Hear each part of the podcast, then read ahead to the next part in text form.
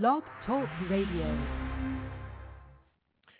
Dr. Anonymous Show 87, VP Medical.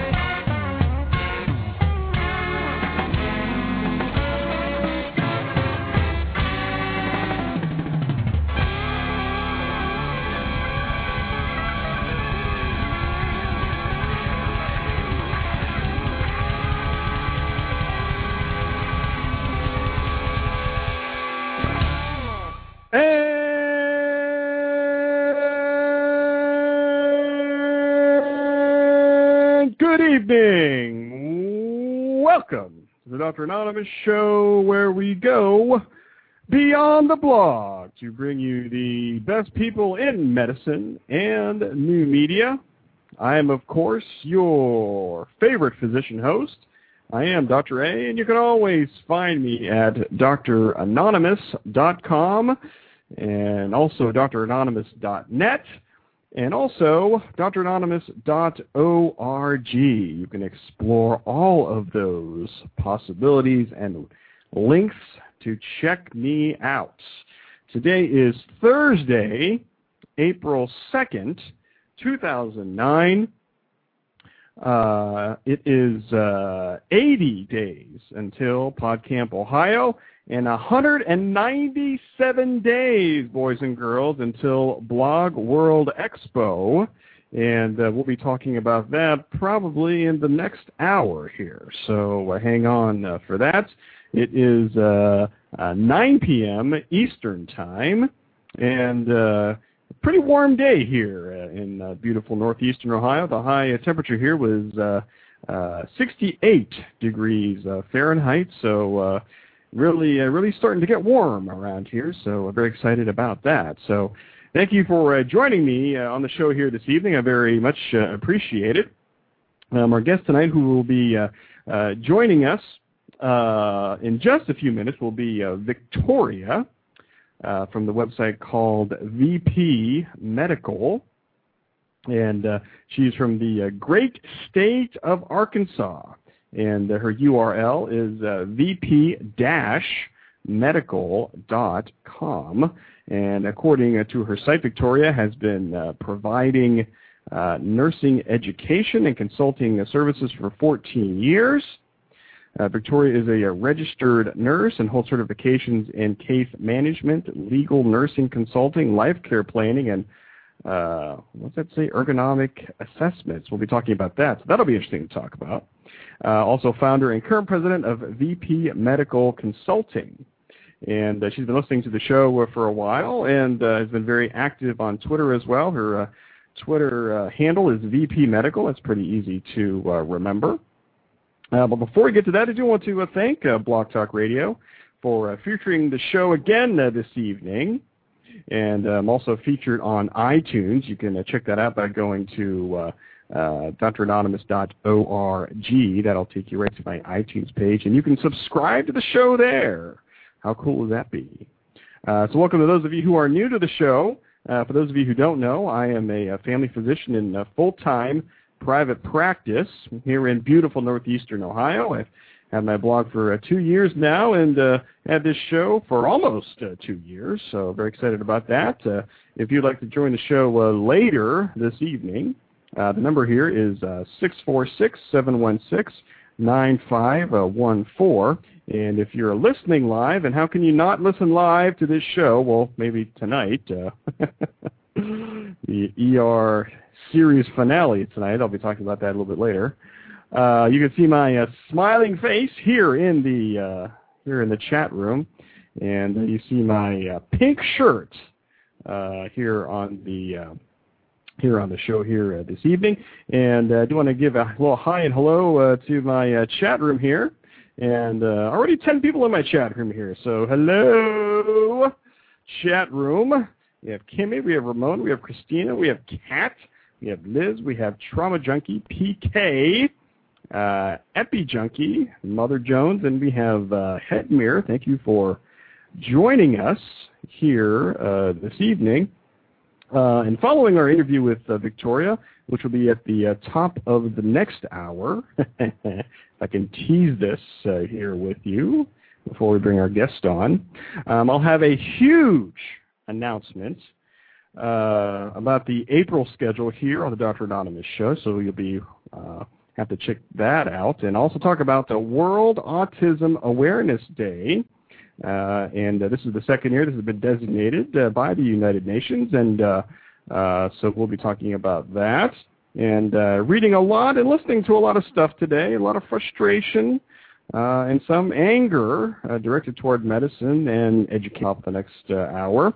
And I'll be also be reviewing a Doctor's Day, which is a few days ago, and also my recent trip to uh, Washington D.C. So, so, uh, uh, so don't go anywhere after our interview.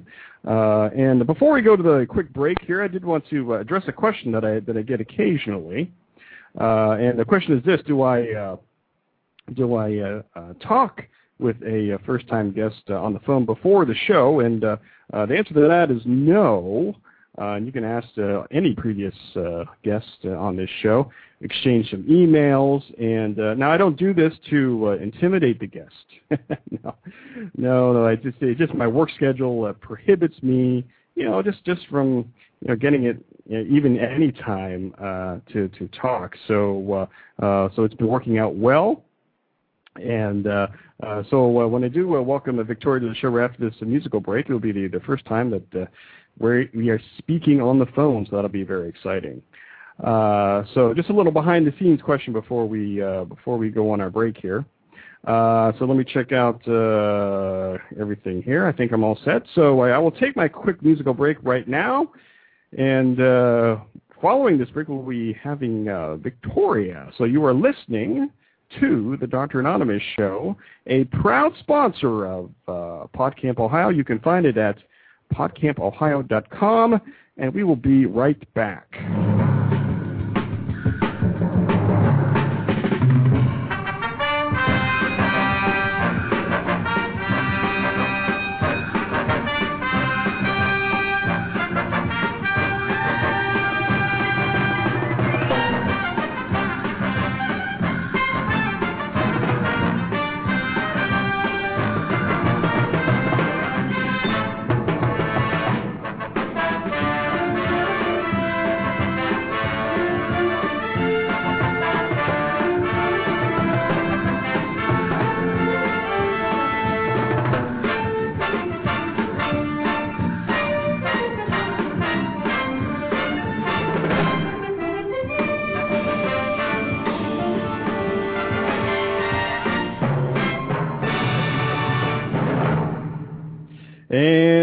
Back to the Dr. Anonymous show only on Blog Talk Radio. I would now like to welcome our guest, uh, Victoria from VP Medical. Victoria, welcome to the Dr. Anonymous show.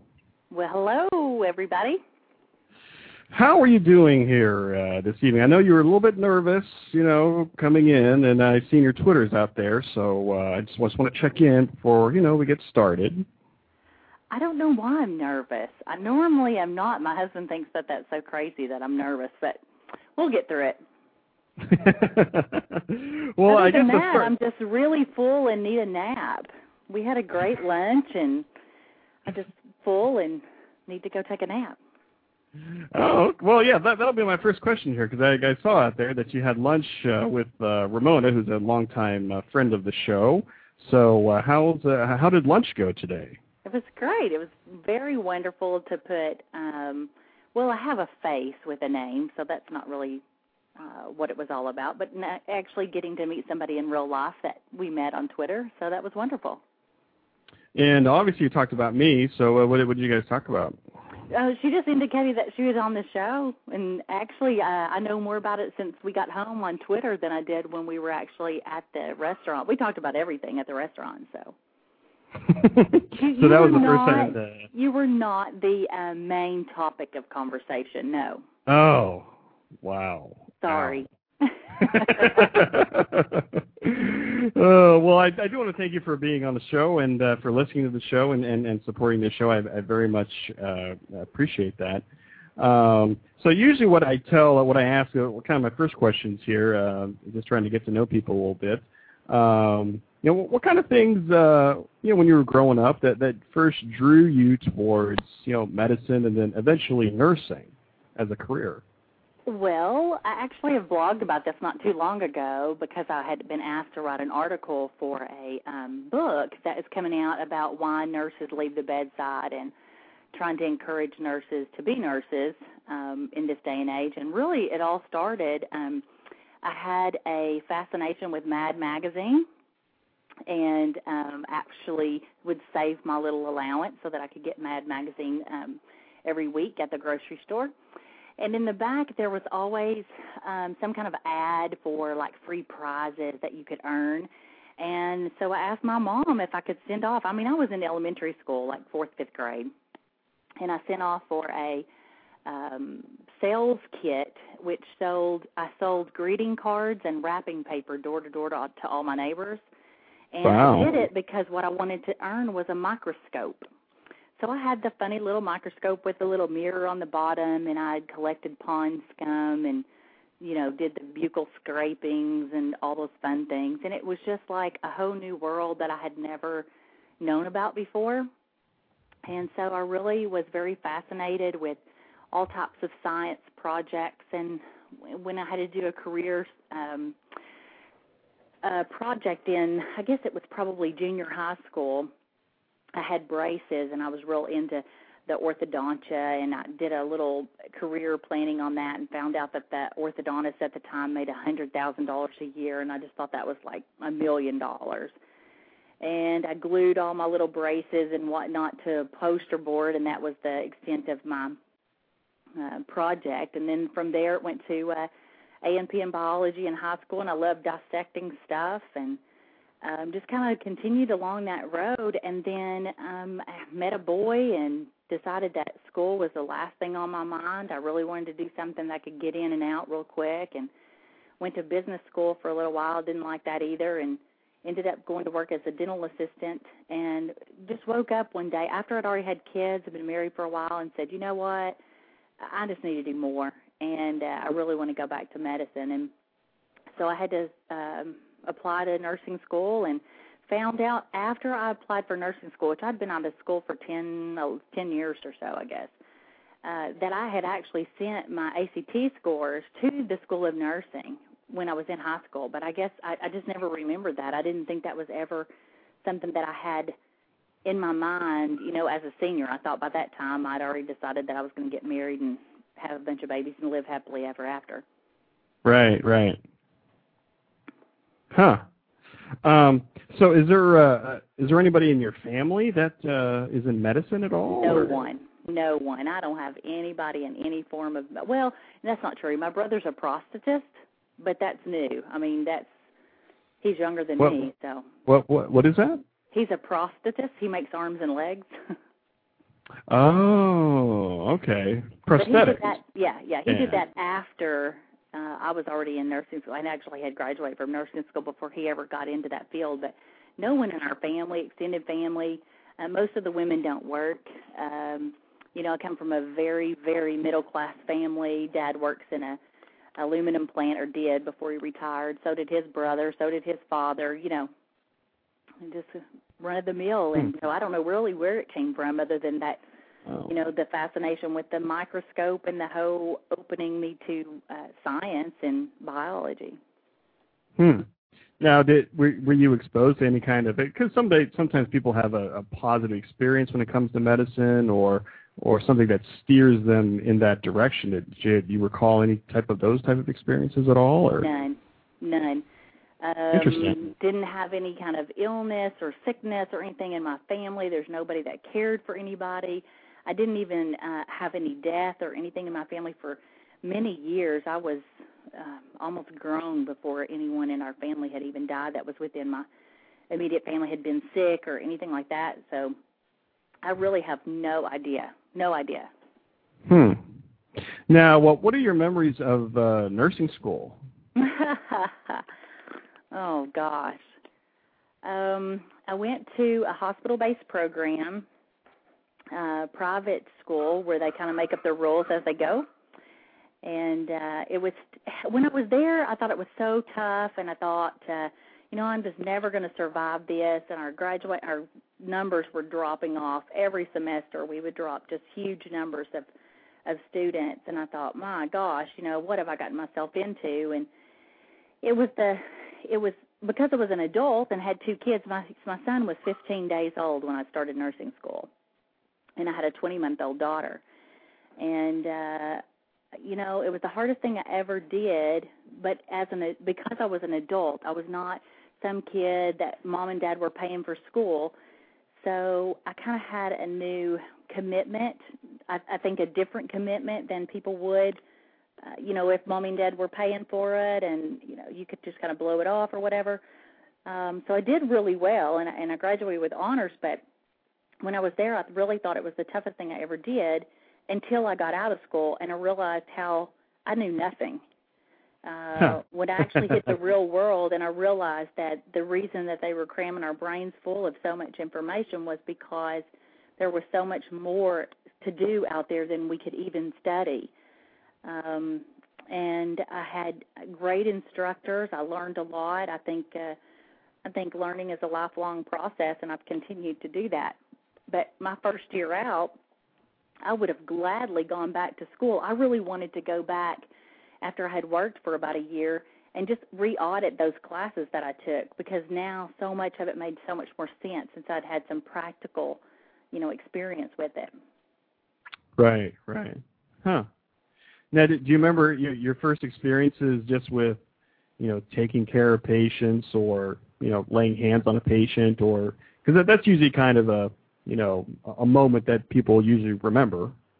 Oh, sure. Um, had some interesting patients that I took care of in nursing school, and then again, right after I graduated as well. One of the most memorable uh, was one of the patients that I had written about that um, trauma junkie ended up putting in the uh, blog carnival, the source of inspiration about a myasthenia gravis patient who asked me to suffocate her. Um, she was just really suffering, and she just thought she couldn't go on. And here I was a student, and I had her bedside the whole time I was there, and and she just uh, she took to me, and she told me a lot of stuff. I think that she hadn't shared with any of the other nursing staff because I was literally at her bedside all day. And, um, you know, what do you do as a nurse? I didn't know what to do. Um, oh, sure. She was sure. very memorable. I took care of a lot of really, really sick kids. Um, it's kind of an, an unusual deal. When I was in nursing school, of course, you do different rotations. And when I did my pediatric rotation, I had pediatrics with uh, tuberous sclerosis. I had one with a halo after they had had a gunshot wound to the head. Um, I dealt with in in adult medicine. I dealt with this lady with myasthenia gravis, and it was really odd that when I looked back in hindsight, of course I didn't recognize it when I was going through it, but it didn't matter what area I worked in. Every patient had a neurological condition Wow. It's really, really strange. It didn't matter if I was in psych or med surg or pediatrics or whatever. I ended up having somebody with some type of neurologically based um, illness or injury the, almost the entire time I was in nursing school. And yeah. one of my first jobs after I left the hospital was in a neurology clinic, and I worked there for five years. So it was kind of hmm. fitting, I guess. Now, at what point, um, you know, during nursing school, where, where, you know, you really said, well, this is, you know, this is uh, kind of reinforcing what I really chose to do? I mean, was there any point, especially early on, where you're like, especially since you haven't didn't have any kind of ex, uh, exposure to it previously, where you said, well, maybe this is not for me? You know, I don't know. I just I thrived all through school. I never second guessed um, my career choice. I, I thought it was going to be tough, but I never thought that I wouldn't be a nurse. Um, there was no point that um, I don't know. I, I, I didn't ever have any kind of you know realization that this was or what. I don't know. It just felt right. I guess. Well, that's great. That's great. Um, and and uh, and after you graduated, then what what was your first job after you graduated?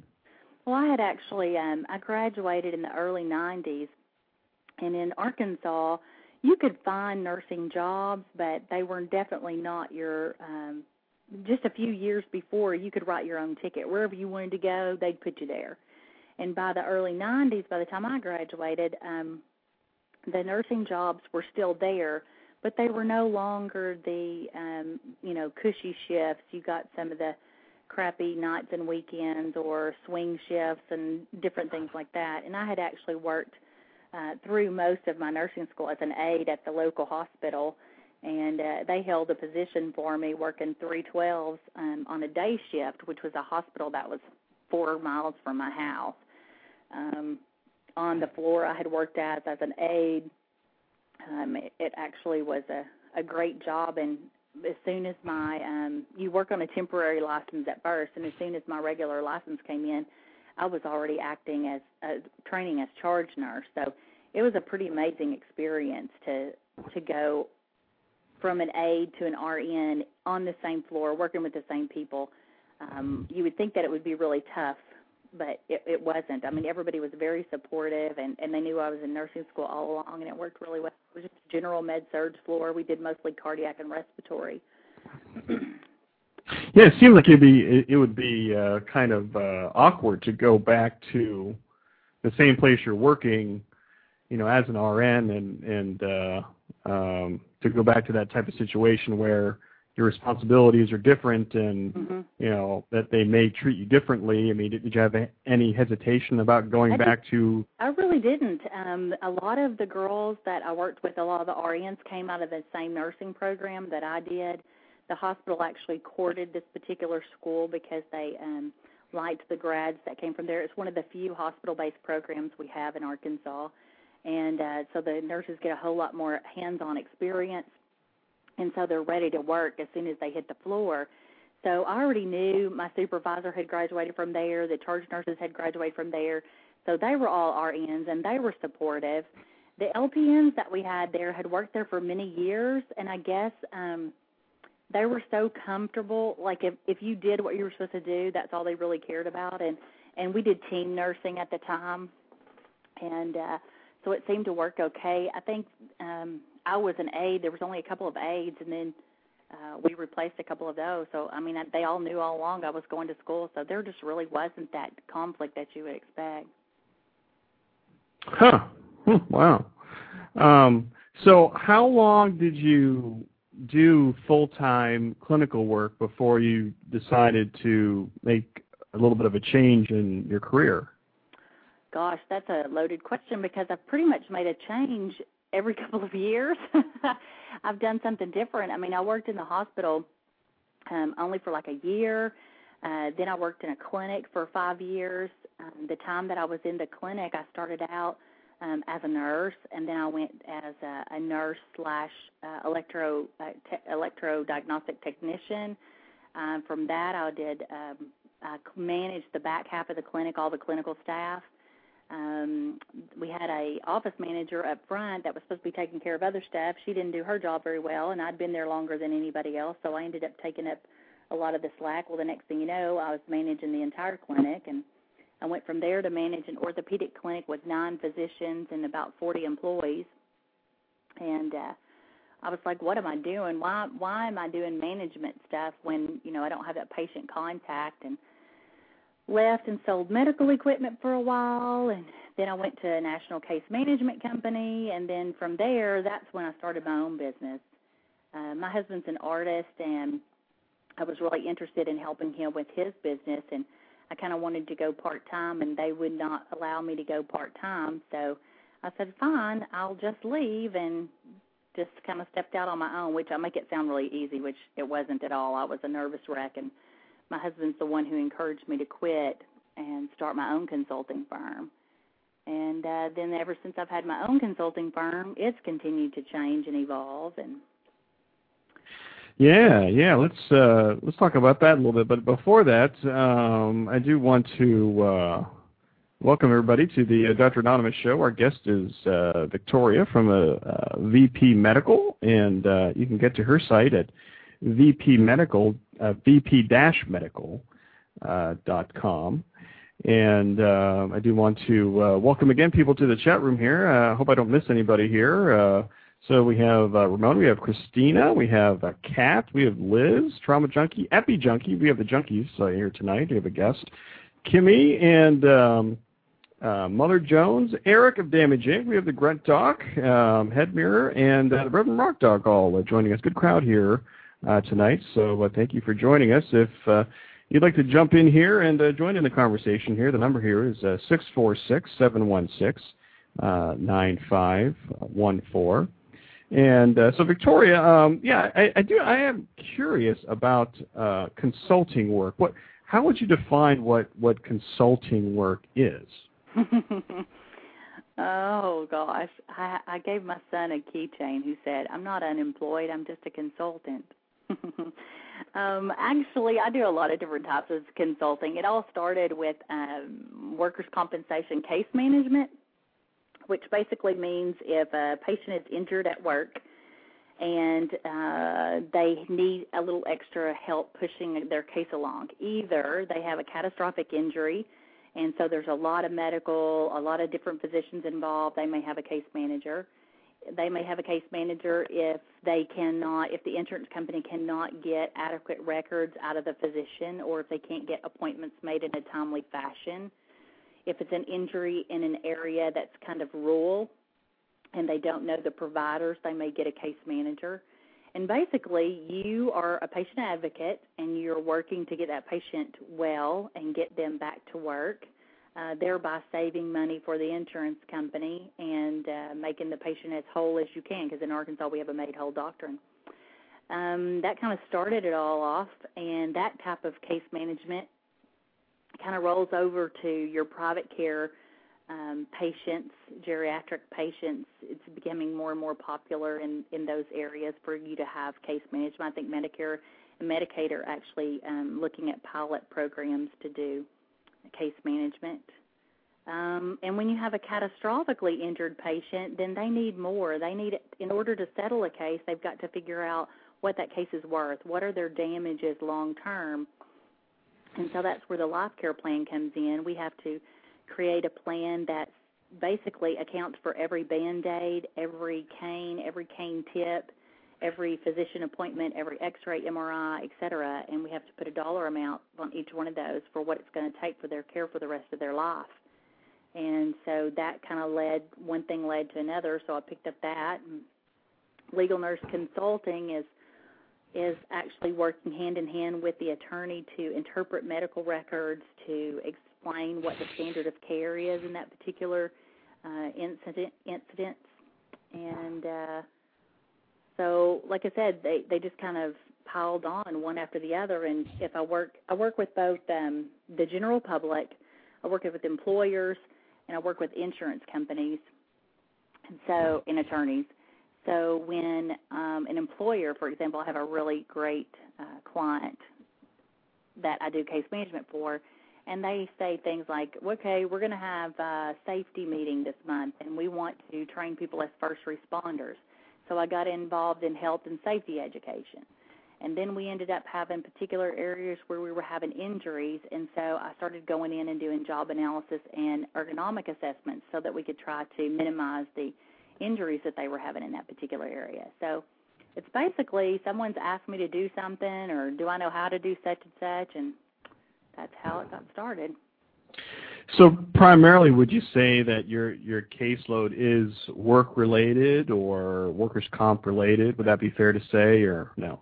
I do have a lot of work comp patients. Um, I probably keep about 40 active work comp patients uh, at any given time, and um, the legal cases, the life care plan cases, there's fewer of those, but they they take a lot more time, and you have them for a lot longer.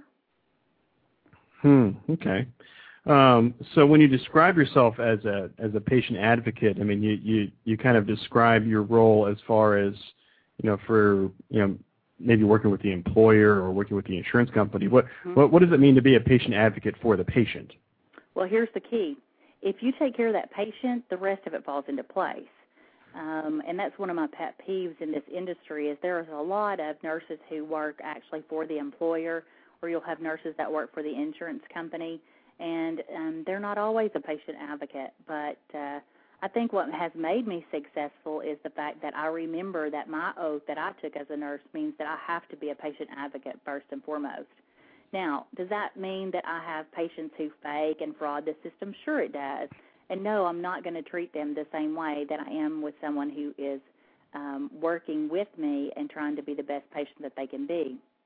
Most mm-hmm. the time mm-hmm. in workers' compensation, they just want to know what's going on. Yes, they're hurt. They hate that they can't go back to work. They're getting medical treatment. They're scared to death that they're going to lose their job because they can't do what they used to could do. They're scared they're going to lose their house or their car because they don't have enough money coming in from the comp system. Um, and they just want to know what's going on. And so I just build rapport with them. Um, I tell them about the legal side of things as far as what their rights and responsibilities are. But at the same time, I actually go to the appointment with them I go in the exam room. I listen to what the physician has to say. Um, I help clarify things that maybe they have forgotten to tell the physician. A lot of times I have patients, you know, I talk to them two or three times during the month, and then they go back to the doctor, and the doctor says, How are you been? And they tell you what happened the last two days, but they forget about, you know, a whole month's worth of activity that they've been sharing with me that I feel is very pertinent. Then I may interject and remind them, you know, that they were having this problem or that problem when the physician outlines lays out his um, treatment plan, then I want to explain that treatment plan to them. I want them to know what they're going to be responsible for doing, what it's going to be like, you know, what explain the test to them so I can alleviate their fears. Um, and really, that's what it boils down to. If the patients are well informed, they know what to expect. They, um, you know, if this treatment plan isn't working, let's find something that is working. So I'll make suggestions. Today was a, a prime example of that. I took a patient in who had had a, a lumbar fusion. She was she's a model patient. She's walking, she's going to the gym, she's working part time, she's doing all these things, but she's in incredible pain and she just cannot get better. They've done all the diagnostics. They found out that she's all um, everything's good to go. It's not anything with the surgery, and um, he decided that she's overdoing it. Well, she doesn't want to hear that she can't go to the gym anymore. So rather than um, take her out of her exercise program, I suggested that we move to pool therapy. And uh, that's something that he hadn't thought about, but it was something that would um, take care of both her needs and her therapy needs at the same time. And so, how? I mean, a, a, a question you probably get a lot is, and then how do you deal with with uh, with people or patients that you know are kind of gaming the system or dragging their feet or not doing you know, you know, a pretty good effort at, at trying to, you know, meet their goals? That's a good question. Um, first and foremost, by and large, my patients are very legitimate. Um, they are very injured, and most patients who begin become malingerers start out as legitimate patients, and for one reason or another, they decide that they want to, you know, stretch this out a little longer but uh, the injuries are usually real and they're usually not a problem um, for the most part. But the ones who are, I'll even say fraudulent, I've had several that have just been out and out fraudulent. They are few and far between, but they cause the most work. They are the most difficult to deal with. And the first thing that I always do is, you know, I get a lot of information from a lot of different people. I get the employer telling me one thing, I get the patient telling me another thing, and I get the insurance company telling me something, and I really try to not let them influence my thoughts because they're not the ones who see this person. I am. I'm the one that's out in the field and I see how they get in and out of a chair. I see how they're walking. I see the frustration. I hear them cry on the phone. So a lot of times I'll have employers who just decide that they're deadbeats because, you know, they had this injury and they don't feel it's for real. And I have to be the one that stands up to them and say, you know, this is this is for real and and you do need to take care of this person and I'm kind of a rebel in that way. I, I don't care who's paying the bills. I just I'm going to do the same for whoever, um, and so far it serves me very well. But when they're out and out fraudulent, the the one thing that I do is I do what I have to do under the law. For example, if the doctor recommends this treatment, then I'm going to schedule them as quickly as I can. I'm going to encourage them to go, but I'm going to document everything that they don't do you know, if they don't go. Um, I'm going to continue to push the doctor. Okay, if they're not going to this and they're not going to that, then they're non-compliant patient. The insurance company is ready to cut them loose. Are you going to cut them loose, or do we need to do something else? You know, what what can we do to hurry this along? And um, you know, I have I have great physicians that I take them to who say the same thing. Well, I'm not so sure that you know this isn't for real, or I, I owe it to them to find out this. And I've got one in particular who will do a ton of dog diagnostics after their own rear end because they think that they are um, fraudulent, but they they just have to check it out. And they'll always have like some kind of odd thing like numbness and paresthesia, and then you have to do these big tests and stuff just to say that no, there's not anything objective. And in Arkansas, um, if there's not an objective finding, they um, their benefits cease anyway. So Oh yeah, I mean, I I, I think uh, I think you and I kind of have a similar, you know, kind of sense of how how we try to do things because because that you know um, I and and, and the the docs in my practice. Uh, uh, we we take care of uh, work-related injuries, and and uh, you know we work with our you know local employers and, and the state uh, workers' comp system, uh, which is you know like anywhere else like a bureaucracy, and it's it's, it's very confusing to us. And uh, um, you know, a, a lot of docs sometimes get frustrated when they when they see the caseworker in the waiting room. I mean, I'm going to be honest. I get that all the time. I get that all the time. And one of the things I like to do is um, I offer to go and teach um, what case managers need to physicians all the time because it is very confusing unless you're familiar with the terminology and understand what it is that we're going to ask. And now that, you know, orthopedic offices deal with this all the time and they pretty much have it down to an art. They know that every single time that we come in, we're going to ask for a work note. I don't care if they're on work, off work, light duty. I just need something to tell me what their work is supposed to be. I want right. to know what the length of disability is going to be. And right. I want to know if this is the next treatment. If you're going to do a series of three epidural steroid injections, fine. Tell me how long that you expect that three to last and what's going to happen next after that. If this is if this is great, kind of give me a flow chart basically is what I'm looking for. If this works, then what? If this doesn't work, then what? And what kind of time frame are we looking at? Right, right. And probably what you get a lot too from docs is like, well, I need this approved, I need this approved, I need this approved yesterday, mm-hmm. and uh, or else I cannot. And that's I cannot the advantage proceed. of having a nurse, but that's the advantage of having a nurse case manager. See, I can approve right there on the spot. You don't have to call anybody. Your staff doesn't have to do anything. Um, my job is to actually schedule those appointments if you've got case managers that are coming into your office and you're telling them that you want to do such and such, and they're telling you to go ahead and schedule it, uh-uh, they need to be scheduling that. That's what they're there for. That's what they're getting paid for. Right, right, right. And, you know, and, and I know, you know, we live in different states and we have different bureaucracies and things, but, but, uh, but if it, if you have a, advice for me as a primary care physician, as a family doc, working in a workers' comp system mm-hmm. with with a case manager, what kind of advice would you give me to, to try to, you know, to to assist me so we can both treat the patient and do what's right? Well, the first thing is always to um, document everything. Of course, you've always heard that, but um, document it in in in whatever you hand to the patient, like whether it's a work note, an order, a prescription, whatever if there's a case manager there, they need a copy of every single piece of that. Um, if you can send those in when you send in your notes, uh, I would attach those. In Arkansas, we have a, a fee that you can charge for your dictation, for your copy, or your work comp form, if you will. Um, and uh, you can charge for sending all those into the insurance company. the faster you get the dictation out, the faster things get approved. Um, okay. A, a work note is always imperative, and even if let's say you're you send your dictation out, and it's going to take a week to get it back, and you are needing something approved right away. If you can write some handwritten notes to give them a rationale for what you want to order, a handwritten note will do. Okay. They, they can at least get the approval done based on that uh, before your dictation comes in. And uh, like I said, they they want to know kind of what your plan is. If you expect that the next time they're going to come in, you're going to release them, go ahead and tell them that you're probably looking at release in four weeks.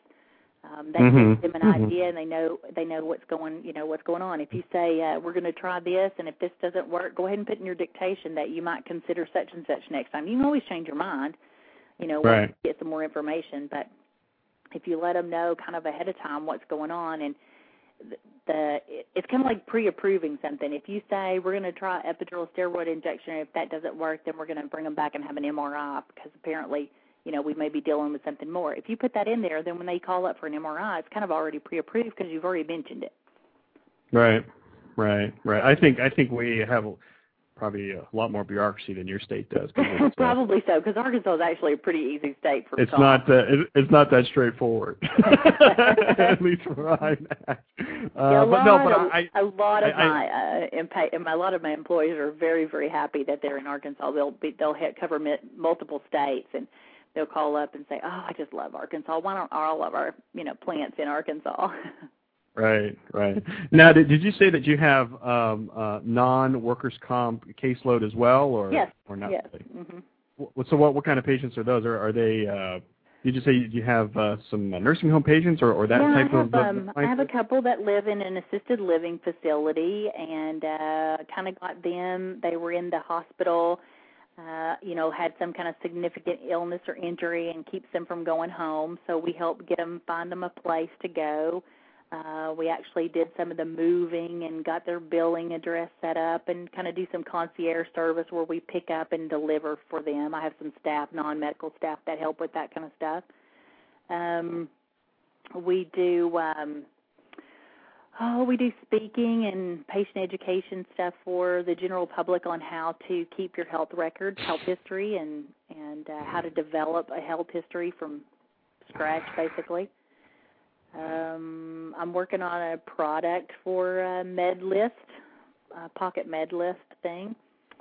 Um, oh, you were asking me about my patients. Hello, I'm just kind of no, no. Well, the, the the reason I asked is that there were some questions in the chat room with regards to, uh, you know, CMS has these uh, never events now, and mm-hmm, mm-hmm. Uh, especially when it comes to bed sores in the hospital, and and do, do you deal with that as far as from an, an insurance company standpoint, or not really? I don't really do anything for general health insurance. There's there are case managers out there that do, but in Arkansas we have a um, large insurance system that have their own case management that are kind of coupled in with them. So they do primarily the insurance work. But uh, when you talk about case management with regard to group health insurance, a lot of what you get is utilization review persons who are sitting at the hospital calling the insurance company and saying, well, this happened and that happened, and can you approve a couple more days stay?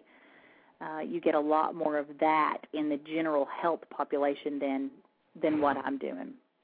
Okay. all okay. of my stuff is is either outpatient or I get them when they're catastrophic and they've just landed in the hospital and we go and and start the work. There's usually an in-house case manager that takes care of them while they're in the hospital. and We coordinate things from the outside.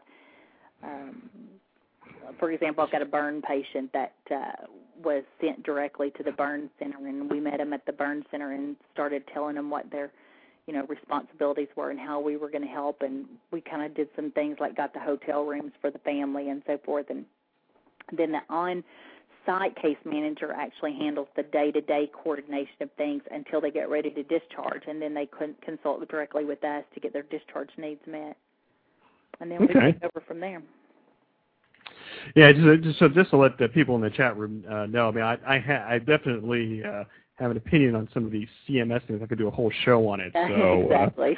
Uh, uh, so, uh, and I'm thinking about doing that. So, uh, for people in the chat room that want to know my opinion on it, uh, you can you can check out my blog, and I may even do a whole show on it at a, at a later at a later date. Well, this is uh, there was where- a, there was Go ahead. uh, yeah, go ahead. Well, this is the whole CMS thing is also where Medicare set-asides came about. They started deciding that Medicare was hemorrhaging um, because people were getting these work comp settlements and they were going out and using their settlement to go buy a new boat and then they were turning in their health insurance card to their doctor when they needed something done when in reality they had already been paid for those future medicals from the work comp carrier. So now they've come up with this whole Medicare set aside, which we have to to determine how much their future medical would be worth to Medicare and make them set that up in a special bank account. And it was just another way for them to save money. Well, they put all these rules and regulations on it. They've they're fighting it, saying that it's not even um, constitutional that they're doing this. That there's no legality to it. There's no appeals process um, and it's not only has it uh, permeated the work comp um, industry, now we're going to do the same thing in liability cases where you have your hit and run or your you know personal injury, your medical malpractice, whatever. Anytime that there is a a uh, settlement for future medical, so um, yeah, they're going to get a piece of the pie no matter what we do with it. Oh yeah, yeah, yeah. And I, the, the the only people that I've seen that they've they've targeted for you know quote unquote fraud are physicians, but that, that that's a whole that's a whole different uh, that's a whole different show. So um, let's uh, let's shift gears here um, yeah, since we have a, few minutes left here because I, I really want to talk about your uh, your new media presence and experience out there uh, on the internet. Um, uh, how long have you had your website and blog, and, and how did all that come about? Well, um, probably I've had a website since probably 2005. Current website since 2007. Had just kind of a click and build thing to start with, just basically to get a web presence out there um, had a little bit of information about case management and life care planning and legal nurse consulting on it, but that was about it. Um, did not have a blog or anything like that. It was just simply a, you know, build it and leave it and don't do anything to it, and hopefully it'll last out there on the internet for whatever. Um, decided I wanted to do something different. Uh, 2007, did the current site. My stepson, who's kind of uh, the computer guru in the family, um, said, "Hey, you need to get a blog." And I was like, "Why?" And he said, "Because Google just loves words, and you know, you need to keep your content fresh." And so I started blogging um, a little over two years ago, and or almost two years ago, I guess. But I was sporadic at best. I didn't know how to actually. I mean, I love to write. Writing is not the is not really the problem. You're crazy. Uh, please uh, keep talking. Just ignore that. Not, in the...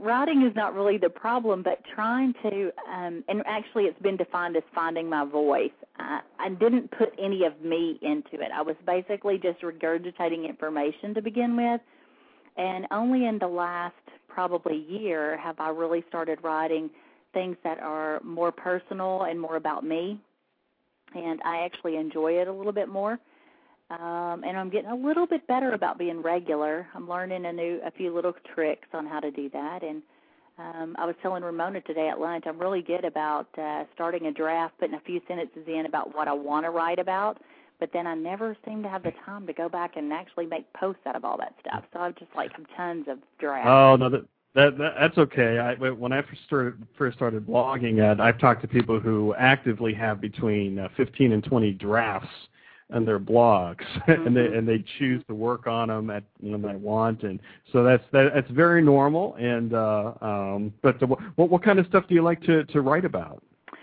you know re- lately my thing's been amputation i don't know why i kind of got on this amputation kick but uh um, I, I really have a um, very uh, an, an, an interest in amputations. I've had the opportunity to work with several amputees, partial hand amputees, hand amputation, leg amputation, in the work comp um, arena. And in doing so, I've learned a lot about prosthesis. And my brother and I've worked on several uh, prosthetics together. And those those news programs tend to really pique my interest.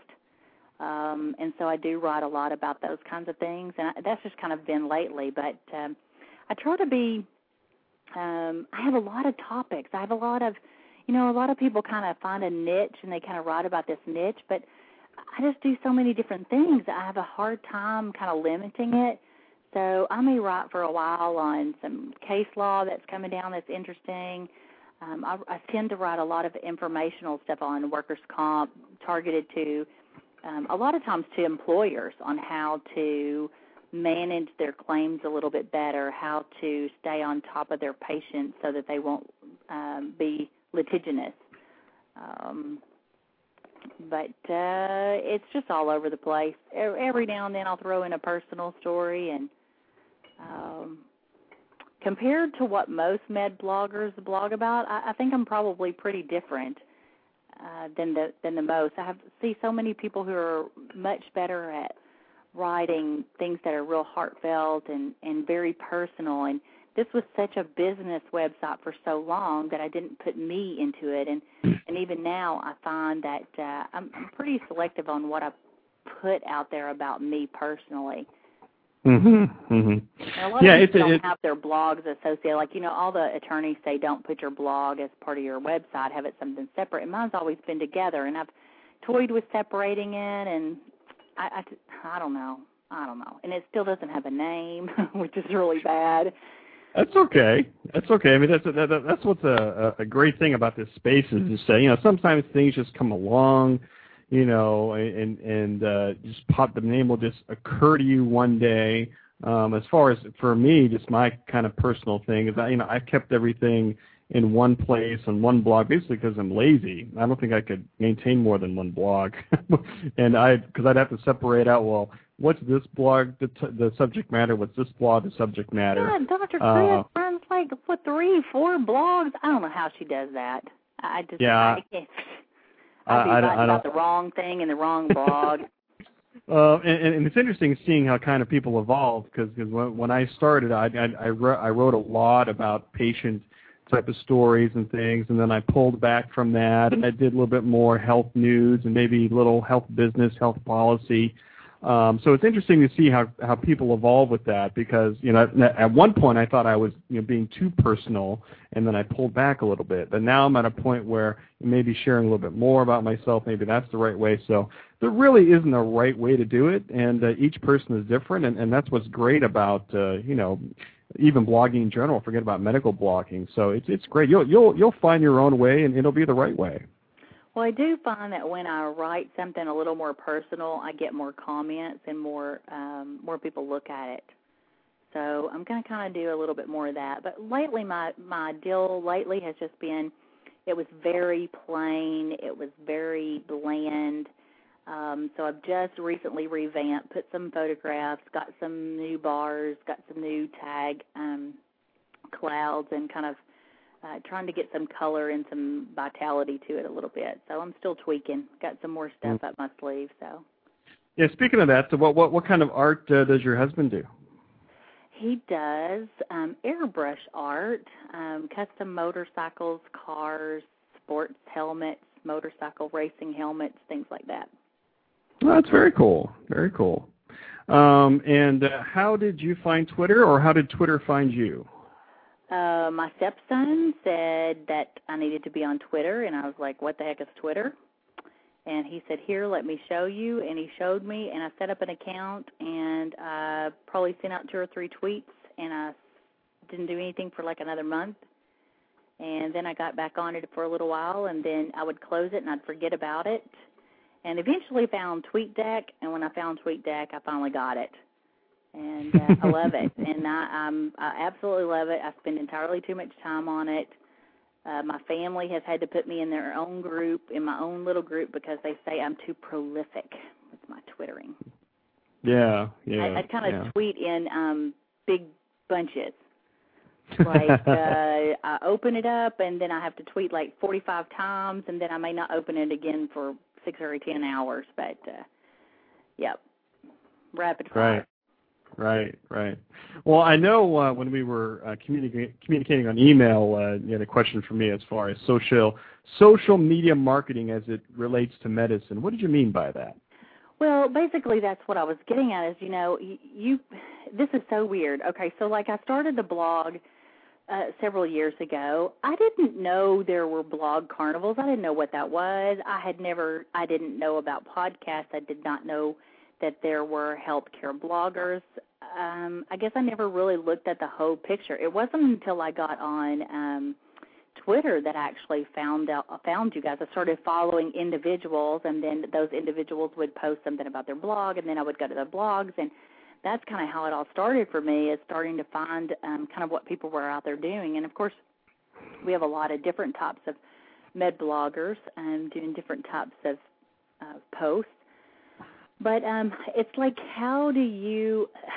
And that's one thing I wrote about this week is TJ is just like all over the place. He's on Twitter, he's blogging, he's hosting the blog carnival. He wants to do podcasting. My gosh, I can't even imagine throwing myself into all those different arenas as quickly as he has. I mean, I feel like I'm just now starting, and I've been doing this for several years. I mean, I have some 350 posts or whatever, and um, I, I just don't know how you determine what where you want to be in new media, how to limit what you do and still have a practice, like finding that balance and um, knowing where to kind of push your brand, if you will.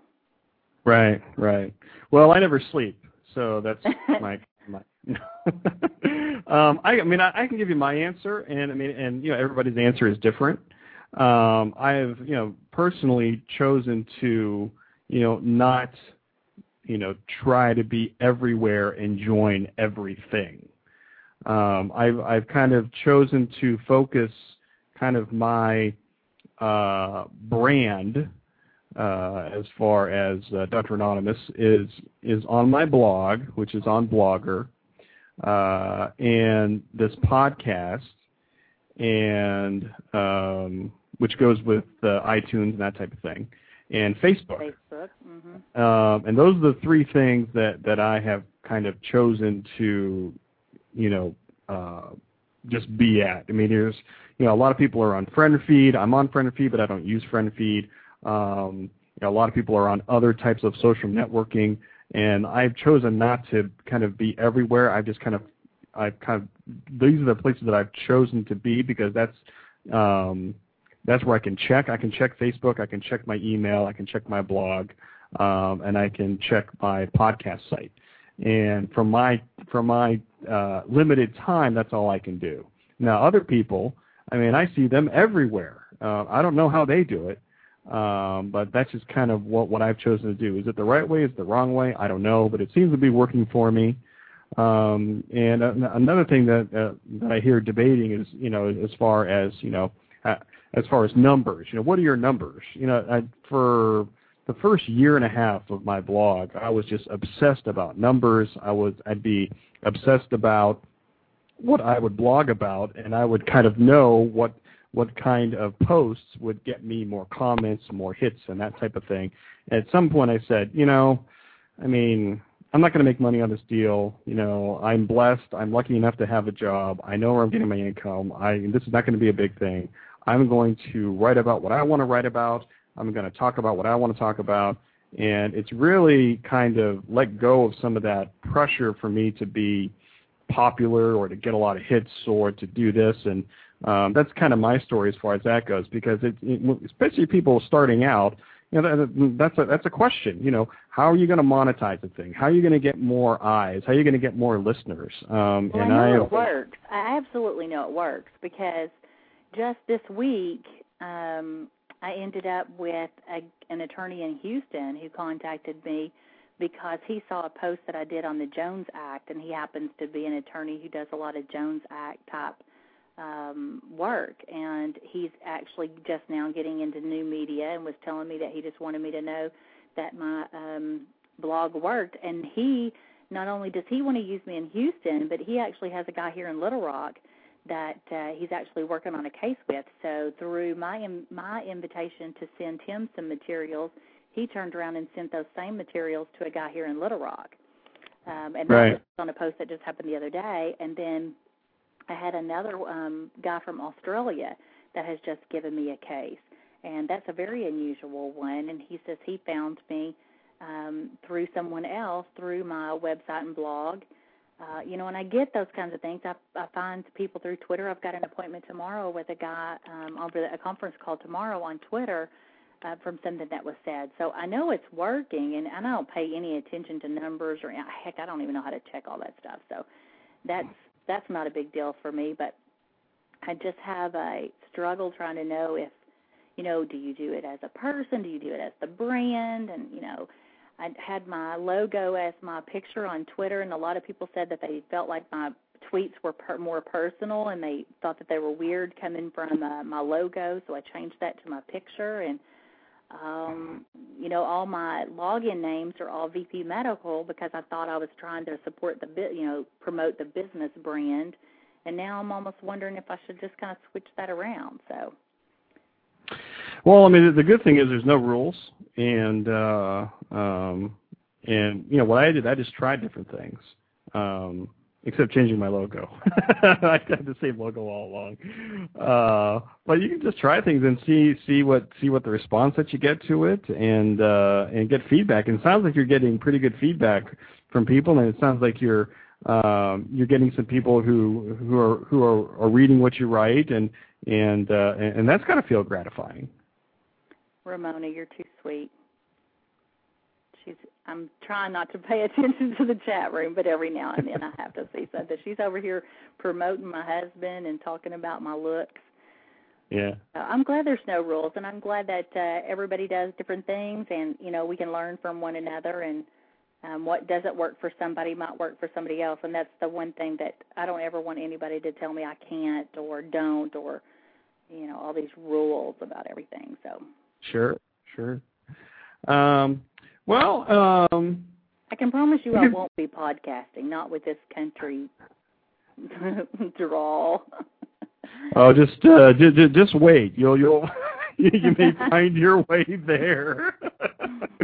um, uh, so yeah, I, I guess this is my last question here. Is uh, um, before I let you go here tonight, uh, I definitely appreciate you taking the time. Uh, is uh, is there anything I forgot um, to ask you? Is there anything else that, that you wanted to share with the audience uh, uh, before I let you go here tonight? I think not.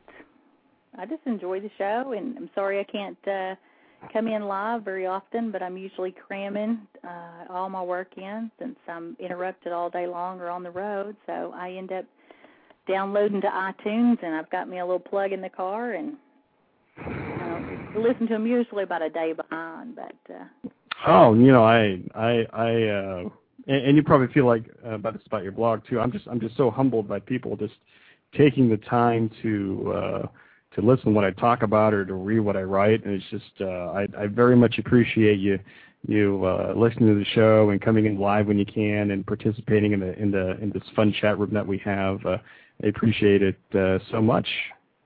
Well, I really enjoy it, and uh, I'm surprised that all I had to do was whine about being jealous of TJ, and here I am. So you never know.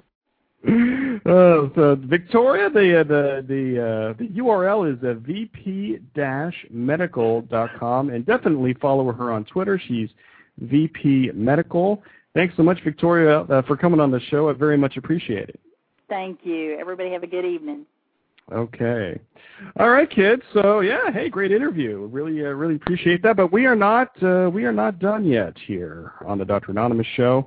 So I'm going to uh, take a, a, quick little break here, and uh, after the break, we'll be talking. Uh, we'll be talking autism. We'll be talking. Uh, today is United Nations World Autism Awareness Day, and definitely have some thoughts on that. So, but before that, you are listening to the Dr. Anonymous show here on Blog Talk Radio. See if I can find some music here. We will go to our break. We'll be right back.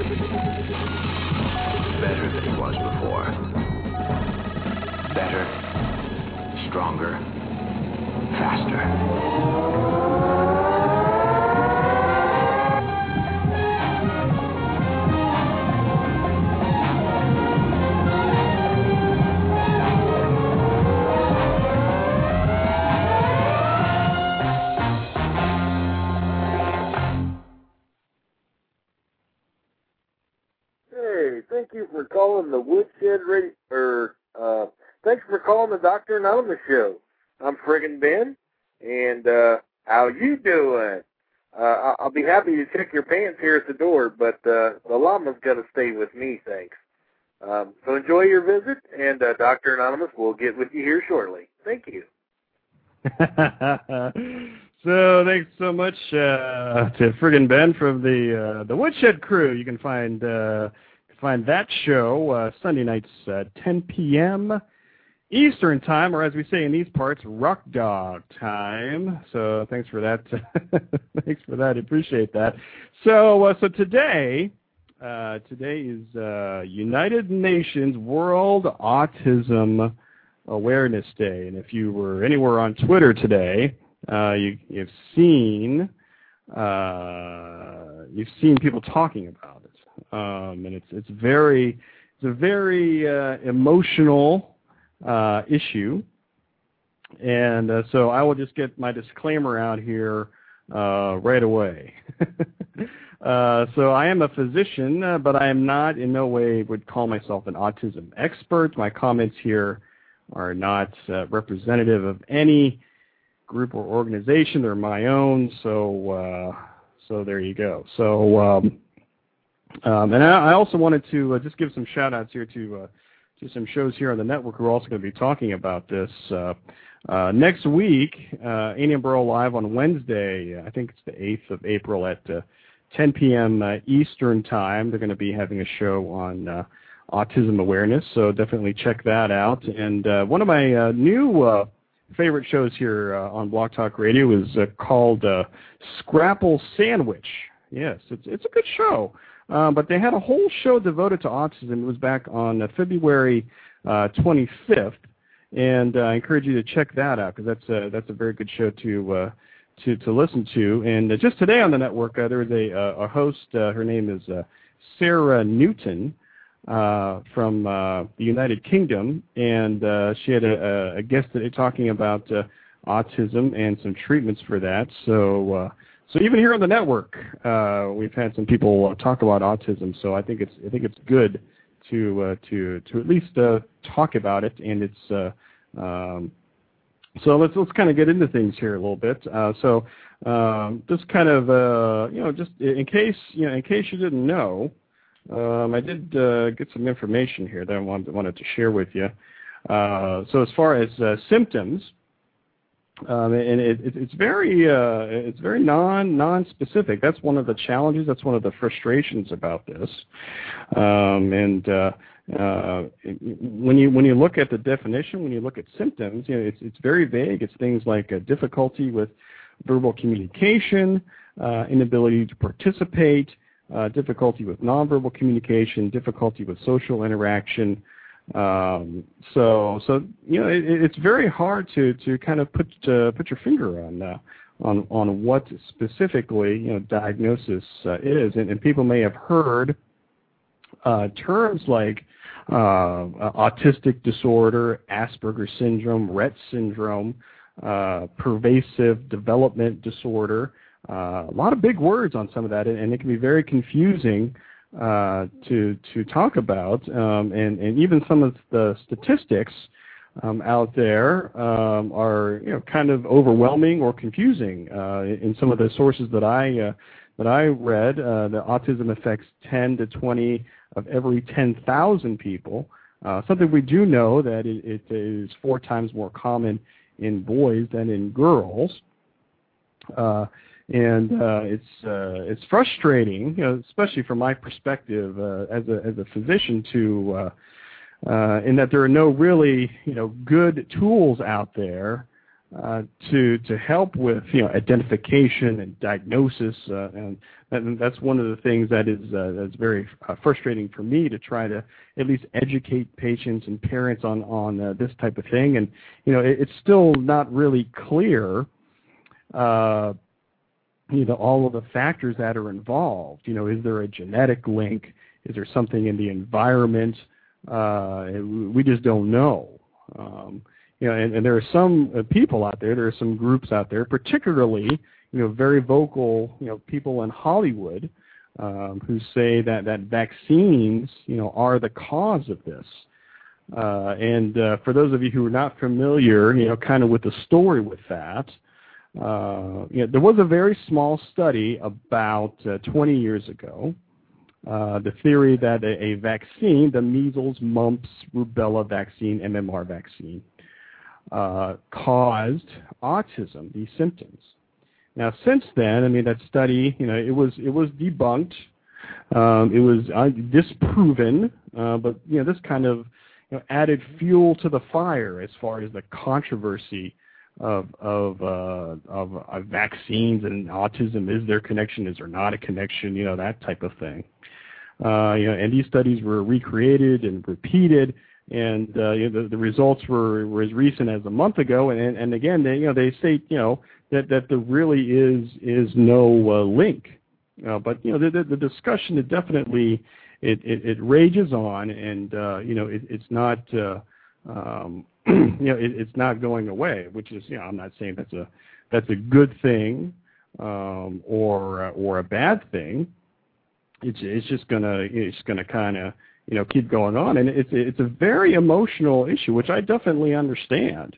You know, there, there there's very uh, very uh, vocal people um, uh, who who are on uh, you know both sides of this issue, and uh, and you know a lot of it is that you know we do have some good data on some things, and uh, we you know we don't have good data on other things. And uh, that is that's one of the challenges out there. That's one of the things that, we definitely need more research on. We need more more awareness about this, and and we need more people to, talk about it so we so we can you know get things like more funding to uh, to try to educate people on this and, try to find you know what are the causes of it. Is there a genetic link? Is there a uh, uh, is there an environmental uh, link out there? Uh, and, there's also debate as well that you know is the is the rate of autism rising? Um, and I've seen conflicting conflicting data on that as well. So, so the other thing that we do know is that we, uh, you know, we need more information on this. Uh, uh, one of the websites that, that I saw that gave me a pretty decent information. It's called uh, um, autismspeaks.org, and uh, so um, uh, so that that gives pretty good uh, pretty good uh, information on that. So we do have a call here. Let me see, see if I can bring this call up here. let's see here. Hello, welcome to the Dr. Anonymous show. Who is this? Uh, is it me? yes. Who okay, is me? good. My name's Annette Jones. Um, I just you see on TV these women going on these talk shows talking about how they cured their children of autism. Yes, now, ma'am. in your experience and in your opinion, is such a thing actually possible, or did their children possibly have something else? Um, you know, obviously, I, I can't speak to their specific case, um, but you know, have I seen? Uh, were they were they saying or were they claiming that they were cured by a, a certain treatment? Was that is that their assertion, or is that what they're saying? Or most of the ones that I have seen have claimed to have quote unquote cured their children through diet, nutritional changes like mm-hmm. taking them off of wheat and off of dairy and things like that. Uh huh. Uh huh. I mean, I, I've I, I've read those stories and, and and I've seen those interviews. Um, you know, certainly, you know, and I would think it is. It's on the table. It is a possibility. Um, but uh, you know, I I don't know if there's a lot of you know, specific data on that saying this is the cure or this is you know what you need to do to address it. I mean, I know there's a lot of treatments out there, both prescription and non-prescription, and natural and and herbal to help treat symptoms. But as far as you know, treating and curing autism, um, there's still a lot of debate out there on that. Okay. All right. Well, thanks for answering my question. Well, hey, thank you, uh, thank you for calling in. Um, it, you have a show here on the network, don't you? Yeah, I do. It's I don't know how well it, well it meshes with what you do, but it's called Paranormal Talk. and uh, what kind of topics do you talk about there? A little bit of everything, everything from aliens to zombies. okay. Well, no, great. Thank you for calling in the show. When is your next uh, show come on? Tuesday night at uh, 10 p.m. Eastern. Okay. Well, thank you, Annette, for calling into the show. I appreciate it. Have a good night. Sure. Sure. You have a good one too. Bye. Okay. So uh, so yeah. So uh, thank you uh, so much uh, for calling in there. Um, but yeah, it is. Uh, it's uh, it's a. Uh, it's a it's it's a moving target. It is uh, it's something that definitely we need more uh, more discussion about, more education about, not not only from a uh, from a physician's perspective, but you know from from uh, uh, the aspect of the public and parents. Uh, we definitely need we need more discussion on this, and and I think it's great. And, and something that's very upsetting to me is that you know we pay attention, or the public pays attention to a lot of different things. Uh, like I was reading, you know, on on you know one of the uh, news websites today that the number one story uh, was uh, the, the president and his wife at this meeting, and and and how the first lady, you know, greeted the queen and, and protocol and all that kind of stuff. I mean, it's just that that's something that just is frustrating to me. I mean, you know, something you know, something like autism. You know, this is a National Autism Day. I mean, I, you would I would think that people would want to know about this this type of stuff, and that that's something that that that frustrates me. But uh, that that's uh, that's that's a topic for another day. um, so so yeah, that, that, that's all I got about uh, autism. I mean, uh, I, I encourage you to, to to listen to these shows that are coming up uh, uh, because it's we definitely need more more awareness uh, of this. Uh, so we have 12 minutes left. So j- just a few topics left here before I close it up for the evening here. Um, excuse me. So Doctor's Day was Monday. It was March 30th. Uh, so thanks to everybody who uh, who listened to my special Monday show, either live or on the archives. We definitely had a lot of fun uh, that night. And in, in case people want to know, I did get some emails. Uh, uh, my hospital uh, did some uh, did some categories uh, voting for docs as far as uh, things like this handwriting and blah blah blah blah blah blah. So I didn't win any of those awards. So uh, I think there's some hanging chads out there. Um, uh, so I think there may have to be a revote, but uh, uh, but yeah, that was uh, that was it. So thanks uh, uh, thanks for oh and I did I did get some cards and uh, uh, and some gifts from patients. That was very nice. It's very sweet. Um, and uh, that was uh, that was that was great. That was great. So I, was also in uh, I was also in D.C. Um, over the weekend, and um, and that was fun. So, uh, but uh, I do uh, um, I do have somebody on my uh, on my switchboard here who's going to register a complaint with me. So uh, if people are going to leave the show, uh, these next uh, 11 minutes are going to be gold. so here here we go. Fasten your seatbelts here, kids. Uh, this is Mother Jones RN. Hi, hi, Mother Jones. You never write. You never call. You never come to see me. You come to Washington you come to Washington, I give you an invitation for lunch, and what? You never write, you never call. What's wrong with you? wow. All right. That's Welcome good. to Jewish motherhood. and you had that coming. Ah. yes, you did. People wonder why I didn't call you, you know, so there you go. There you go, right there. What? What? I'm friendly. I'm a very friendly mother. I'm just a I- Jewish mother. I'm scared. You should be. um, I have uh, I have no excuse. Um, exactly. but- I have no excuse, but here's my story. Okay. So I had this whole weekend. So I had I had three hours off on Monday night, and that, that was all I had. Uh, so I have about a dozen people that I that I know that live down there in the D.C. area. So I would rather, and they have, I'd rather have a dozen people really mad at me, which they are, you included, than one than one person saying, "Oh, it's great," and then the other ten people are like, "Well, why'd you call that person? You call me. You're now a bigger loser than you are before." So that's that's my excuse. Hmm. I'm going to have to think about this.